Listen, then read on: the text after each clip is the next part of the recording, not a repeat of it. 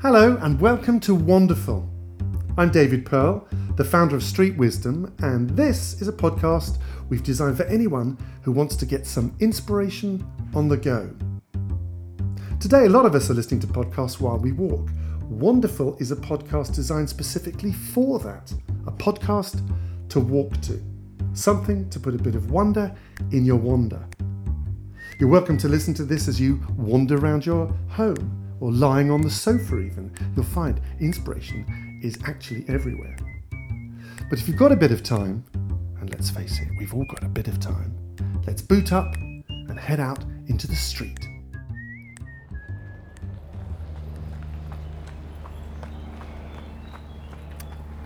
So, hello there, lovers of the wander, wherever you may be wandering. This is David Pearl in London, welcoming you to Wonderful, a podcast for people who are looking for inspiration on the go. How have you been? Where have you been?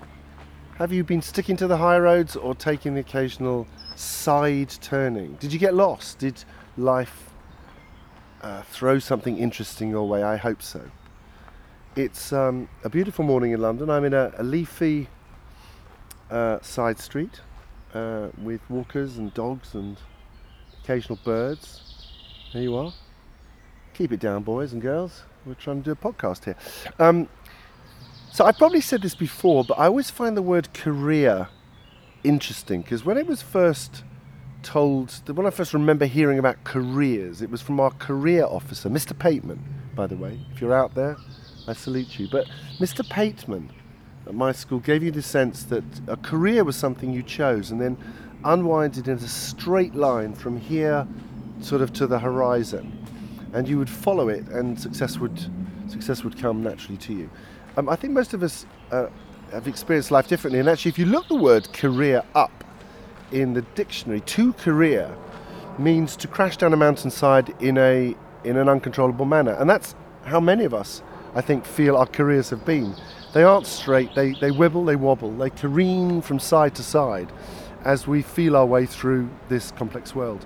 And that is completely true of today's guest, who is an arch wibbler and wobbler um, in search of truth, I think. Um, Dale Vince, what a man, what a guy. He's um, he is somebody who has, I mean, he left school early, as you'll hear, was a traveller for 10 years, and then zigged or zagged and uh, set up a very successful um, alternative eh, power company, and, and, more recently has added to his portfolio being the uh, the owner of a vegan football club. Yes, yes, yes. There's lots of stories to tell, but I do love the fact that Dale is somebody who's making a real impact on this on this on this knotty and difficult uh, subject of um, of energy and alternative energy. But he's done it by he he knows nature. He spent time wandering. Uh, he lived in a bender, and it's sort of from benders to boardroom. Although he points out that he doesn't actually have a boardroom at Ecotricity, which is his company. But I love the fact that he spans worlds that normally are seen in sort of antagonizing each other. You know, the sort of the nature activists on one side and the the business people on the other side. Dale's somebody who spans and bridges those worlds and is incredibly effective because of that fact. He's a really interesting man. I'm not sure I've ever met someone like him. Um, and it was really interesting to see how his mind works and also chip away a little bit at the um, at the personal Dale underneath the the uh, professional persona. I think I think you'll enjoy him and, and for me anyway, um, I just think it's inspiring to hear somebody who is doing so much and makes me and us feel that we can also do a lot. So, without further ado, let's drop into the conversation I had with the fabulous Dale Vince.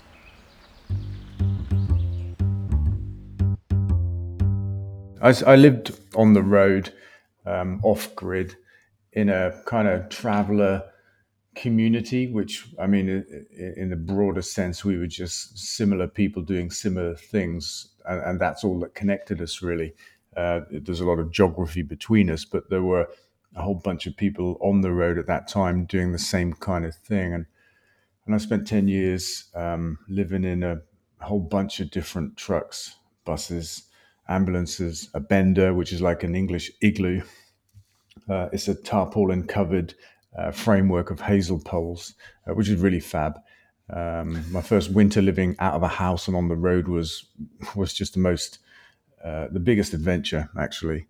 Um, and yeah, I did end up going around Europe for a little bit for about a year, I think. Um, Do you remember who Dale was when you were in the and what was exciting, what was terrifying about that? Anything no. scary about it? Well, no, it was all a great big adventure, you know, because it was like it was about taking responsibility for your own life, taking it into your own hands, responsibility yeah. for what you what you slept in, what you sheltered from the weather in, uh, and choosing where to go and what to do at every moment of your life, which which I hadn't experienced before because you know uh, from a very young age we are all pushed into school, aren't we?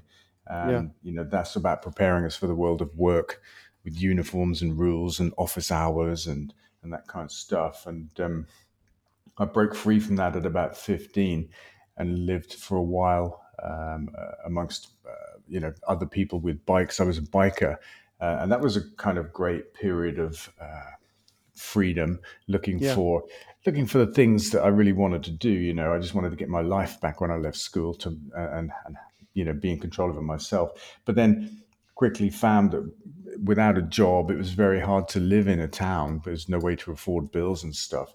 And so there was this kind of institutionalized kind of um, approach that that meant you know I, I was going to live in poverty uh, if I didn't if I didn't have a job in a town. And, and what I discovered was that I, I, didn't need to do that. And out on the road, I didn't need to have a job and a career and a mortgage and all that kind of stuff. Um, and I, I, could be I could be free. You know, I mean, I had and needed very little money to live. Mm. Um, mm. You know, maybe two, three thousand pounds a year, something incredibly small. And you know, I went around picking uh, vegetables in the winter in Wales. I ended mm. up uh, running a tow truck and towing stuff and doing all kinds of things to make a bit of money here and there. Mm. And uh, and in between all of that, you know. Um, lived my life but yeah the most exciting thing was taking responsibility for the place I lived, and the bender was fantastic for that. You know, the winter in Wales in a bender, it's quite an experience. I can imagine. Uh, you've reminded me of a book I'm reading at the moment called The Book of Trespass by a guy called Nick Hayes. And it's a different kind of take on it, but he's challenging this notion of private land, boundaries, and mm. sort of examining, going back and looking at quite how successfully the elites and ruling classes have have stolen common land away from quotes us yeah. um, and the freedom and the exhilaration of sort of crossing these notional boundaries breaking the code as it were and the kind of the, the, there's a little bit of an element of fear but also the exhilaration of, of, of and the freedom that that brings with it. And something for me as you're talking that kind of the lure of the open road. Uh, in in Wanderful, the book I wrote is I started with with that lyric, "I am the wanderer," and and it's interesting to see how threatened society can be by people that don't go in straight lines from home to work, and that wandering. Uh, sort of Bedouin, I go where I want is is super threatening, isn't it, to the kind of mm. the social norms?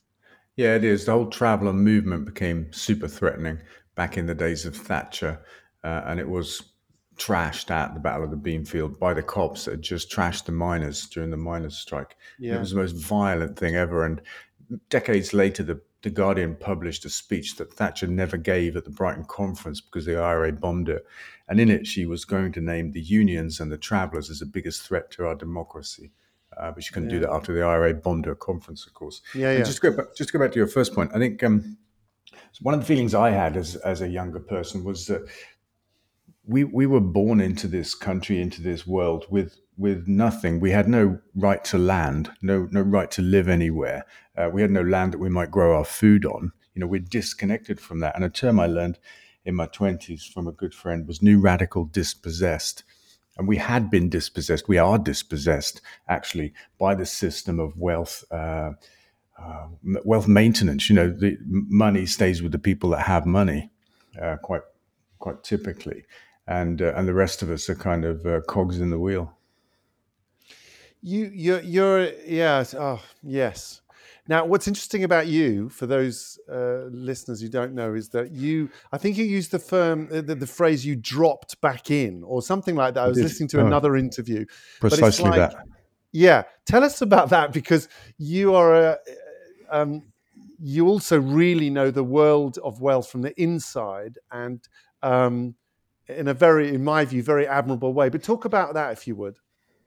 Yeah, that was a decision I took in 1991. I'd been 10 years on the road and I was living on a hill uh, temporarily, you know, parked up on a hill outside of Stroud with a little windmill on my roof. And uh, and so I knew wherever I went, if it was windy or not, because I could see the meter for the incoming power and the meter for the outgoing power to run my lights. Um, and I knew it was windy. I saw the first big wind farm built in Cornwall. I went and, and had a look and chatted to the farmer, 1991, Delabole. And um, and I thought, look, I could I could live another ten years of this low impact lifestyle myself, or I could drop back in and try and make a, a bigger difference, build a big windmill on this hill, and uh, yeah, just try and create create more change that way. And uh, and that's what I decided to do. It was like an epiphany, really. It was a kind of really um, big turning point, and and it definitely was about dropping back in because I had actually definitely dropped out, and sure. I took a conscious decision to get back in and and work from within to bring change. Mm.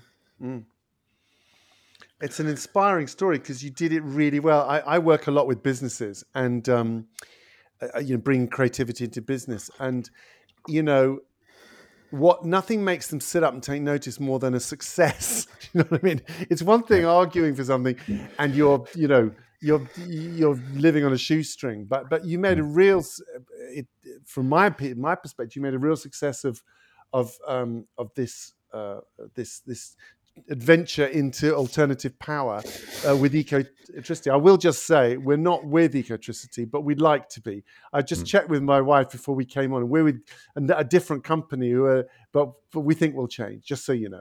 yeah, that's, that's, that's cool.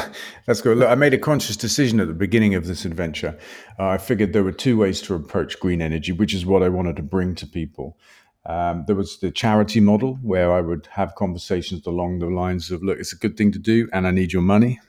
Yeah. Or there was the business model where the yeah. conversation would be very different. Uh, it would be a business like proposition. It is a good thing to do and you know, it's not going to cost you any money uh, any more money because at that time, uh, back in uh, when we got started selling green electricity in 1996, we were the first company in the world to sell green electricity, and we were able to price match brown electricity. And and wow. so from the get go, we we had the ability to make a very business like proposition. And and it seems obvious to me that the way to get real traction for the environment cause for sustainability is for it to become a business opportunity or at least to be business like so that there's not a cost. We're not presenting something to somebody or to everybody as a, a good thing to do, an altruistic thing to do, but it's going to cost you money or you have to give some things up. It's not that at all. And the moment we achieve that in any given field, like electric cars, for example, or green energy, then suddenly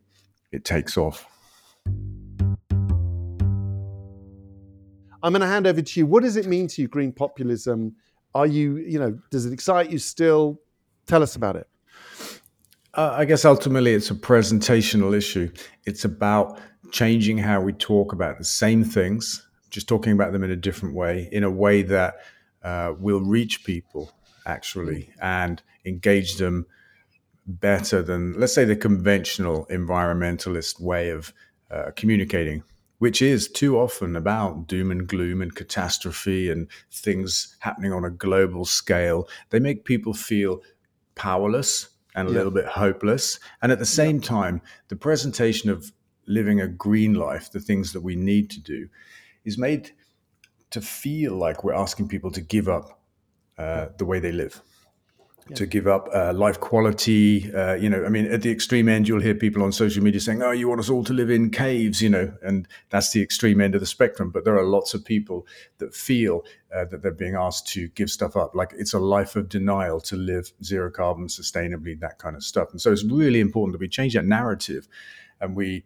uh, we engage people and we show them actually living a green life is uh, is at least as good. It's actually better. You know, there are lots of examples in that, like plant based food is it makes you feel better. You'll live longer and healthier. Electric cars are superb. They are better than the fossil fuel equivalents. For example, that's not about giving anything up. Uh, green energy, you can't tell the difference. You know, you, you flick a switch, comes mm. on. Mm. Uh, and the other thing is, we've got to get away from this altruism first approach that says it's all about polar bears and melting ice and people somewhere else in the world, and actually come back to the people in this country that we're asking to change their lives and say, this is actually about you, our economy. It's about green, sustainable jobs. It's about having a stronger economy that supports yeah. our people better and in the process doesn't create pollution of the air, the land, and the water. And then fighting the climate change or the climate crisis, rather, just becomes a, a happy byproduct, you know, and also ran.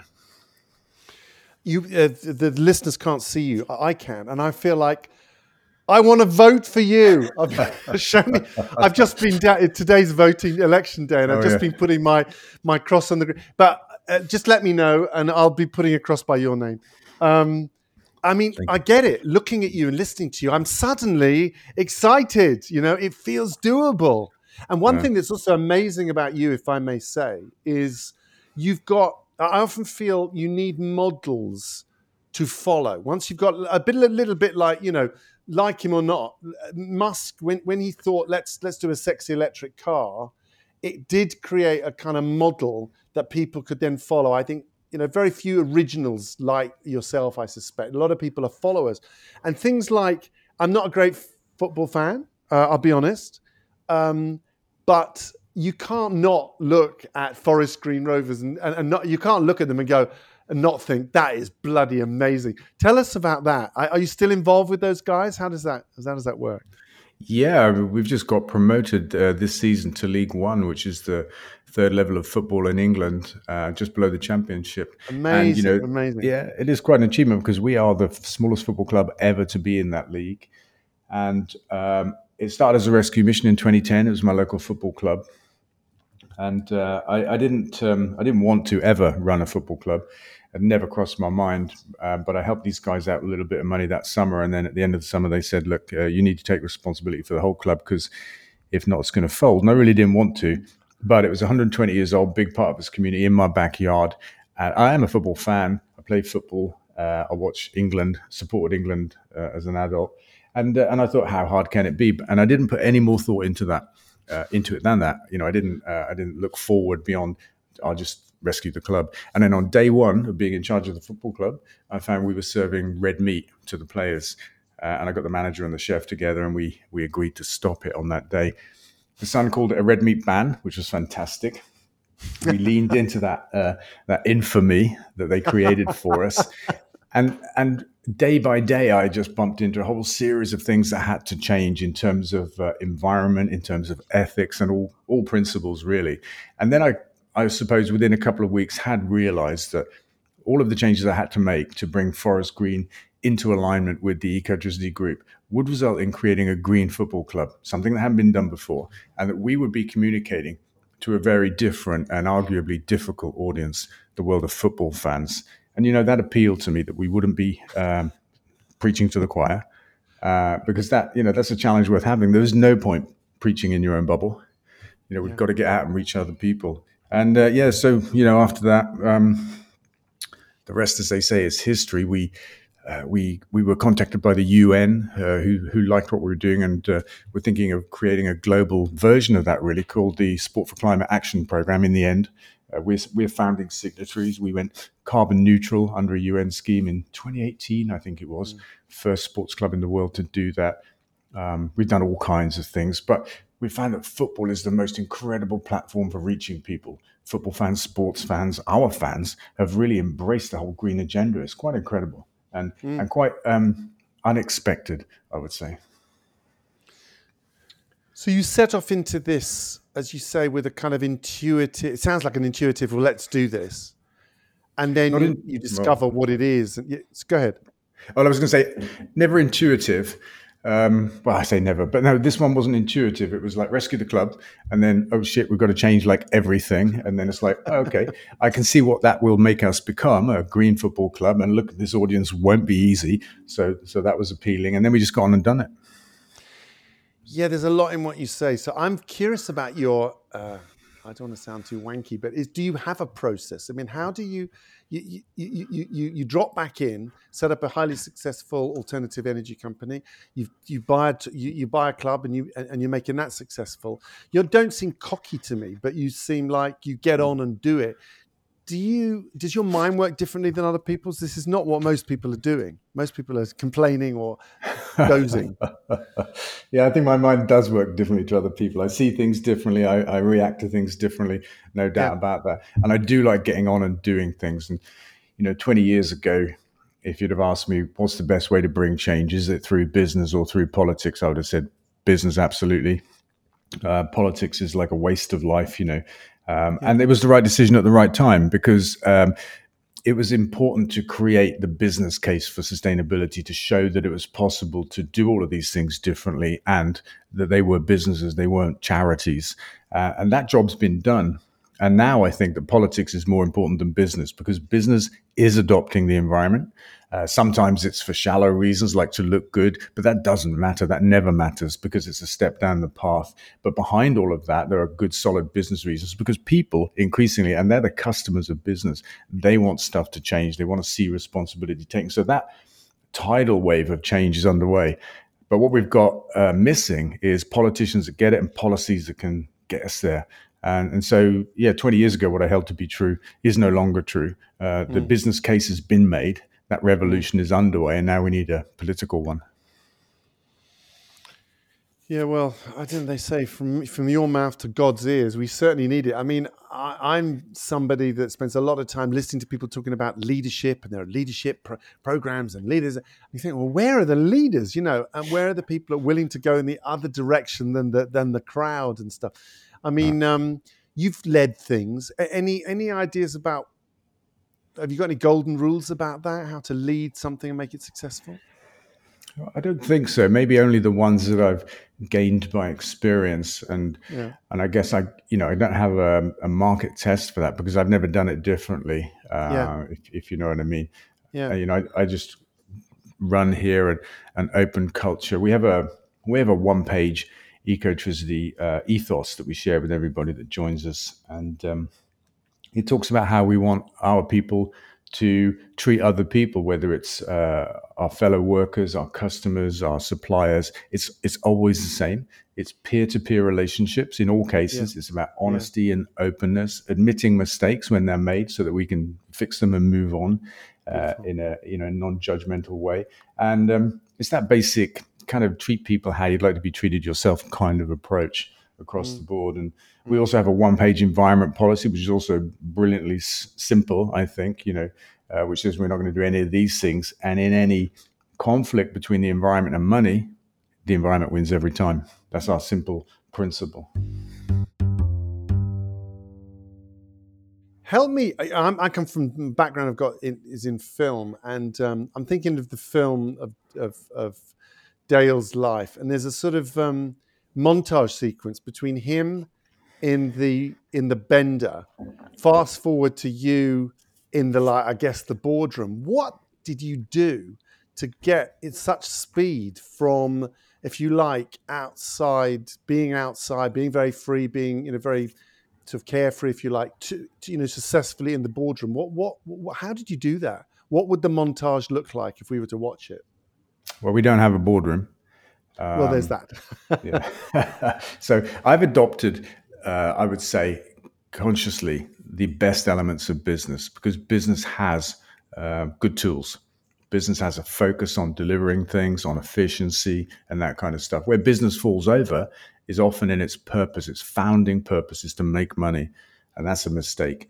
And then the drive for efficiency can cause decisions that harm people or harm the environment, for example. So in our case, uh, we are we are motivated by the mission. We're driven by the mission. We do make money, but the, we make money in order to deliver our mission. We don't have shareholders. We're not for dividend, um, And the way I like to express that best is that old kind of question. I don't know if it's an adage or a question or quite what it is, but it, do you live to eat or do you eat to live?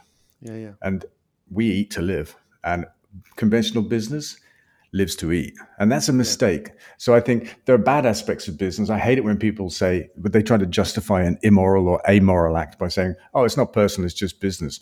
That's bullshit. That is. That's Yeah, just yeah, an excuse for bad behavior. Yeah. And, and, I don't, and I don't like that. But, um, you know, I, I wanted to say one other thing as well. It kind of touched on um, something you mentioned before, and I forgot to say. I think it's really important to do something before you talk about it prove it, do it, and then when you talk about it, you've got a standing um, to persuade other people to then pick that up themselves. And and you know there are two ways to bring change in the world. One is to do it yourself, necessarily limited by what one person can do, and the other is to be the catalyst for other people. And again, it comes back to do it first, show other people you can become a catalyst, and other people will follow you, and then you create much more change that way. Any not really advice but are there any things that people can practice almost like a daily practice that helps you dale see life from a different angle or uh, appreciate small things or you know any not necessarily advice but just practices that you could share Well, I think you've got to get off the hamster wheel really to um, to make big changes to your life and give you the chance to experience things very different to the norm. Uh, the uh, the pandemic helped a lot of people get off the hamster wheel, and I think it's caused a lot of people to change their approach to life and to work and to stuff like that. I thought you were going to ask me what my advice would be for people to pursue a greener lifestyle, so I'm just going to add that one if I may. Please because we're bombarded by competing messages about the things we should and shouldn't do. And it's easy to understand why people feel a little bit uh, helpless in the face of that and confused. We have a very simple cut through approach. There are three things that between them account for 80% of everybody's carbon footprint and general unsustainability. It's energy, transport, and food. It's about how we power our homes, how we travel, and what we eat. And these are things we all spend money on every day. If we choose to spend that money on a greener option where we can, I know that not everybody can, but if we choose that, that sends a very big signal to businesses who are picking this up like nobody's business right now and changing what they do, adapting to what people want. yeah Uh, and the government then picks that up from business. And you know, these three sectors of our of our society uh, are the main players: business, government, and people. And we have much more power than we realize because we are ultimately. I hate the word, but we're the consumers of everything that's produced. We're the we're the people that drive demand, and our money gets to decide which way the world goes round. So I don't know about you, but I think Dale's going to change the world, and he makes me feel like I can too. And one of the things about him is, I don't know if you noticed, but there's a sort of there's a sort of rebelliousness, I may put it that way, that runs through Dale's work. There's a kind of challenging of the rules, a breaking of the rules, and I think sometimes, I don't know about you, but but the rules are ones we impose on ourselves. So taking that idea of of constructive rule breaking, um, this is wonderful. And as you know, we end our podcasts with a little exercise, a little experience where we can take an idea from our speaker and play with it. So here's what I'd love you to do. In, for the next 10 minutes, I'm going to I'm gonna, I'm gonna ask you to see if you can find a way to slow right down. Some of you may know this exercise from Street Wisdom, but it's basically keep walking wherever you are, but slow right down. So if you're, if you're moving your legs, you move them really slowly. If you turn your head, you turn it slowly. You get the idea. If you blink, you blink slowly. When you breathe, maybe lengthen the gap between the breaths. Yeah. So basically, what you're doing is you're commanding your body to slow right down. Now the world's going to carry on its own speed, whether it's cars, walkers, or emails, or mobile phones. It'll carry on around you at its own speed. But notice what happens. Notice what changes when you choose to, to break the rule, if you like, to break the rule of how fast we should all be going. See what happens when you do that. So it's very simple. I'm Just going to take a moment now to to slow right down. That's it. See in about 10 minutes.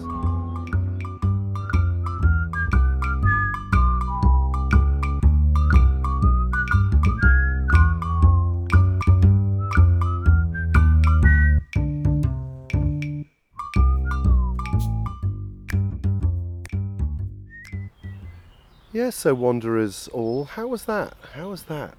You know, I've done that exercise so many times, and every time it reveals something new. So for me, uh, there's quite a lot of nature about, green nature, that's to say.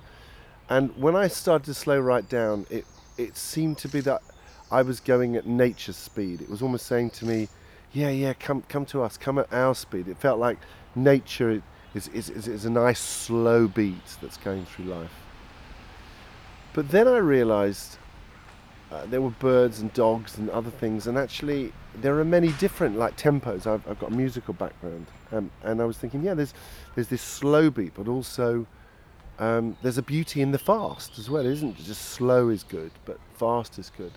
Uh, and the other, the other, the other thought, uh, and I suppose I suddenly thought like, oh, I could choose different tempos, just like just like you could in a piece of music.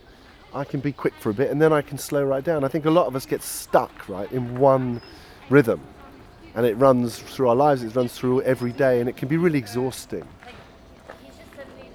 And um, you know these lovely passers-by that are just passing by. You know, they they've got their rhythm, tum tum tum tum. You can hear that, and the little dog is dup dup dup dup dup dup dup.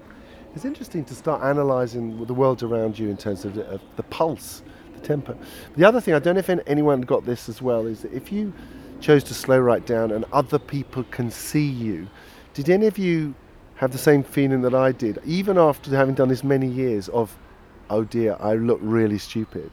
they're thinking, who is this person? And I found myself doing that. A guy walked past, and in that micro moment of sort of sussing each other out, I, I had this imagination that he might have thought of me as a threat. Because there's this, you know, there's a six foot five, five bloke walking slowly in a circle in front of him. And so I flashed a smile as if to say, I'm, you know, I'm not a threat. But all of that, all of that his imagination. I actually don't know what he's thinking. He may not even be looking at me.